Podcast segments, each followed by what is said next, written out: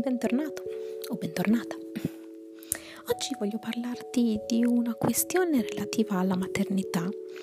che sinceramente in questi giorni mi sta dando molto da pensare perché leggo dei post e degli articoli che mi lasciano un pochettino interdetta ed è quella della maternità tossica, o meglio l'idea della maternità perfetta, che è poi una cosa che ha un rovescio della medaglia e che secondo me è un pensiero che poi diventa tossico. Mi spiego meglio.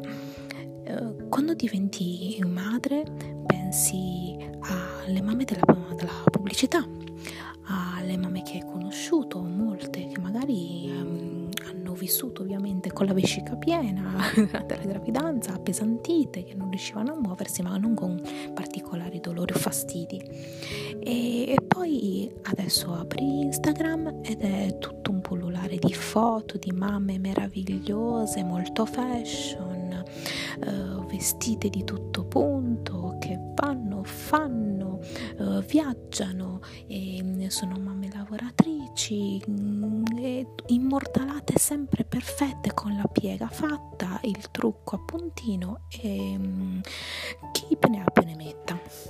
anche, e, e, oltretutto eh, perfette anche nella gestione della casa. E poi tu ti guardi allo specchio e ti vedi eh, tutta arruffata, che non ti trucchi da una settimana e molto probabilmente eh, è anche forse una settimana che non riesci a fare una doccia perché il tuo neonato non ti molla un secondo e ti vedi un cesso, ti vedi un cesso e poi pensi a quelle mamme lì e dici che cosa è andato storto nel mezzo, cosa c'è nel mezzo tra me e loro, io cosa ci faccio qua?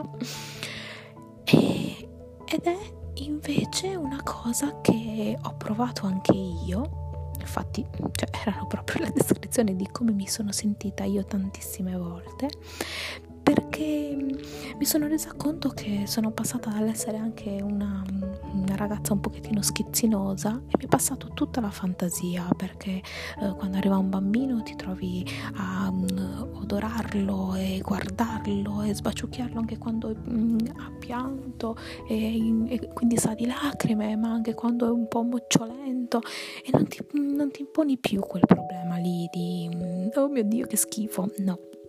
Secondo me no. Ovviamente c'è situazione e situazione, non è che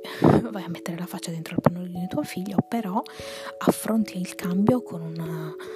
con uno spirito diverso, cosa che invece magari eh, anche tirare su la cacca del cane quando lo porti in giro ti fa ancora eh, effetto, ti fa ancora venire il vomito. Però la cosa, la cosa strana è che... Eh, quando è arrivato il, siamo arrivati al punto di dire per essere una mamma devi essere così. Questa iconografia della mamma perfetta, mm, chi l'ha tirata fuori? Secondo me sono sempre gli uomini, però vabbè io sono un attimo di parte. Dov'è il confine tra la realtà e la finzione e perché certe persone si sentono in dovere di far vedere solo questo lato di, di se stesse. Io ho raccontato la mia maternità sui social e ho espresso più di una volta il mio, il mio dissenso rispetto a questo genere di, um, di rappresentazione della mamma. Io più di una volta ho detto che mi ritrovo più, più spesso a essere sporca con um,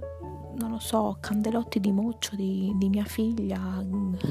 sia per la pulizia del nasino che magari perché ha pianto.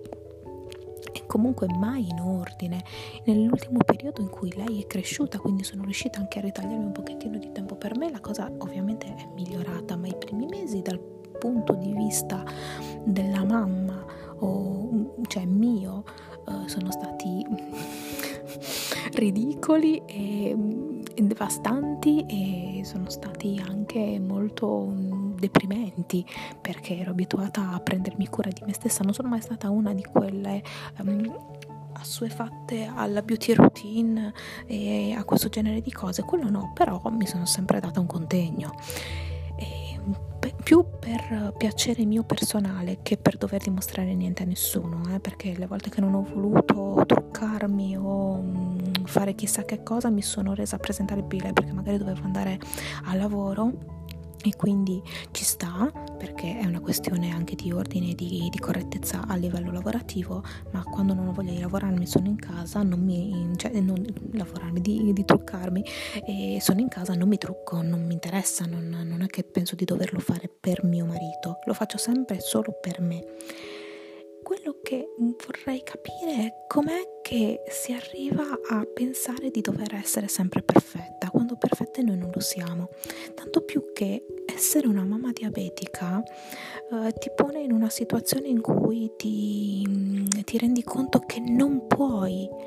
eh, fisicamente essere perfetta sempre e comunque. La mamma perfetta, almeno per quello che ci è stato inculcato, è,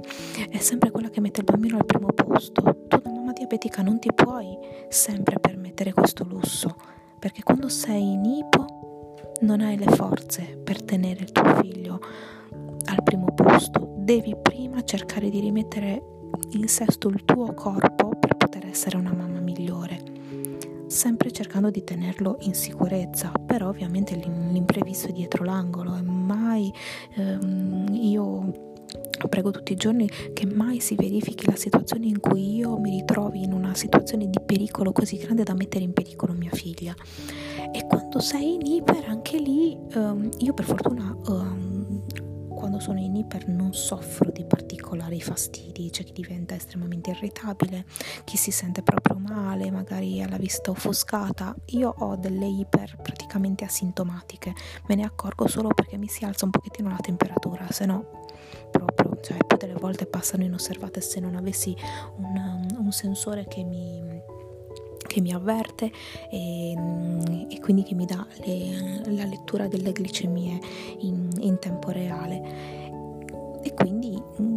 Per le iper, per me non c'è un grosso problema, per me il problema grosso sta con, con le ipo. E più di una volta mi sono ritrovata con la bambina attaccata al seno che mangiava e io con le forze che sentivo proprio andarsene via dal mio corpo e per fortuna tutte le volte non ero mai da sola. O comunque vicino a me avevo sempre mm, dello zucchero, delle caramelle, della cioccolata per far fronte a mm, una situazione del genere.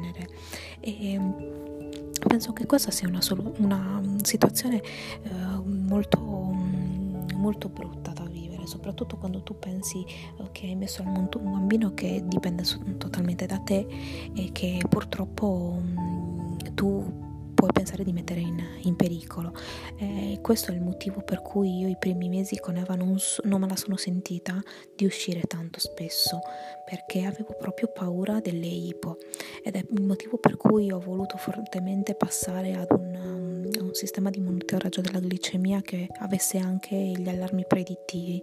perché um, le mie paure si sono trasformate in attacchi di panico gli attacchi di panico per molti mesi mi hanno impedito quasi di uscire di casa e di vivere vivere una gravidanza e un post gravidanza, una maternità normale, perché non è normale rimanere in casa e temere di uscire per la paura di mettere in pericolo tua figlia,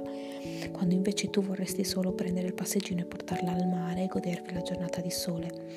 Ed è un aspetto che secondo me viene molto sottovalutato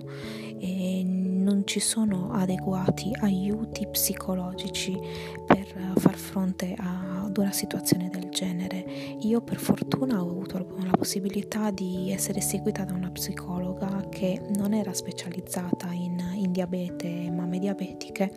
ma mm, era, sapeva come eh, gestire il, gli attacchi di panico che vengono normalmente anche a una mamma in situazioni normali. Questo l'ho scoperto dopo. Pensavo di essere io quella sbagliata e di avere un problema in più perché ho il diabete, che da una parte è così, però... Mm, oh, mi sono resa conto che ehm, gli attacchi di panico vengono anche alle mamme normoglicemiche perché abbiamo paura appunto per i nostri figli. Però queste cose non ce le dicono mai. Perché non ce le dicono mai? Perché io non, posso permettermi di, uh, di, leggere o di, di sentirmi parte di, um, di qualcosa che, che, esiste e che è anche una normalità. Perché non ci dicono che la fluttuazione del, degli ormoni, oltre a farti venire la depressione postpartum, si parla sempre di, mm, è solo di depressione postpartum, ma anche lì non si capisce bene che cosa la scateni, in che modo si, uh, si manifesti, perché si parla di uh, apatia nei confronti del bambino, però può essere una depressione postpartum anche quella che ti fa piangere perché tu hai paura di far male al tuo bambino e quindi uh, magari non, non gli dai le cure o cerchi di tenerti tu lontana dal tuo bambino perché pensi di essere tu il problema. Ci sono anche queste situazioni, per fortuna non è stato il mio caso, però ci sono anche queste situazioni e di questo però non se ne parla. Perché? Perché bisogna sempre far vedere nelle copertine, bisogna parlare dell'attrice, mm, la cantante XYZ con il pancione fighissimo, vestita da strafiga anche col pancione che racconta di una gravidanza meravigliosa col suo compagno che le è sempre accanto, tutta la famiglia, quando invece in molti casi non è così. Ecco, questo io non lo capisco. Da mamma diabetica, oltretutto, mi sono resa conto che anche chi mi stava mh, mm, accanto non sempre si rendeva conto di quali fossero le parole giuste per venirmi in aiuto.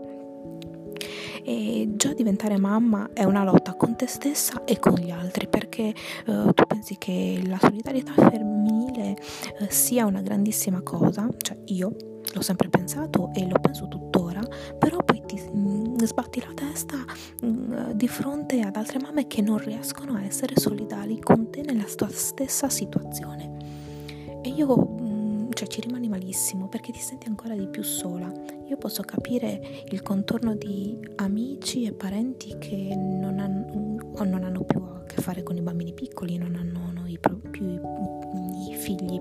piccoli perché ormai sono cresciuti e quindi certe cose non se le ricordano, sono di un'altra generazione e quindi certe cose non le hanno vissute, però è molto più aberrante venirsi... Um, additate dalle altre mamme o ritrovarsi in una sorta di faida e di competizione con le altre mamme per capire chi è la mamma migliore o qual è la mamma perfetta, ma perché io faccio tutto questo, questo, questo quest'altro per mia figlia e vabbè ma se tu non ci riesci vuol dire che hai un problema. Cioè questo genere di frasi che ti mettono ancora di più in, in discussione e ti fanno sentire ancora peggio. Ma peggio ancora quando tu hai una malattia autoimmune che ti crea dei problemi Mm, nella gestione normale di un bambino. Quindi non lo so, mi piacerebbe conoscere anche le, le vostre opinioni riguardo e se sono io esagerata. Chi lo sa, forse. Può darsi. Alla prossima.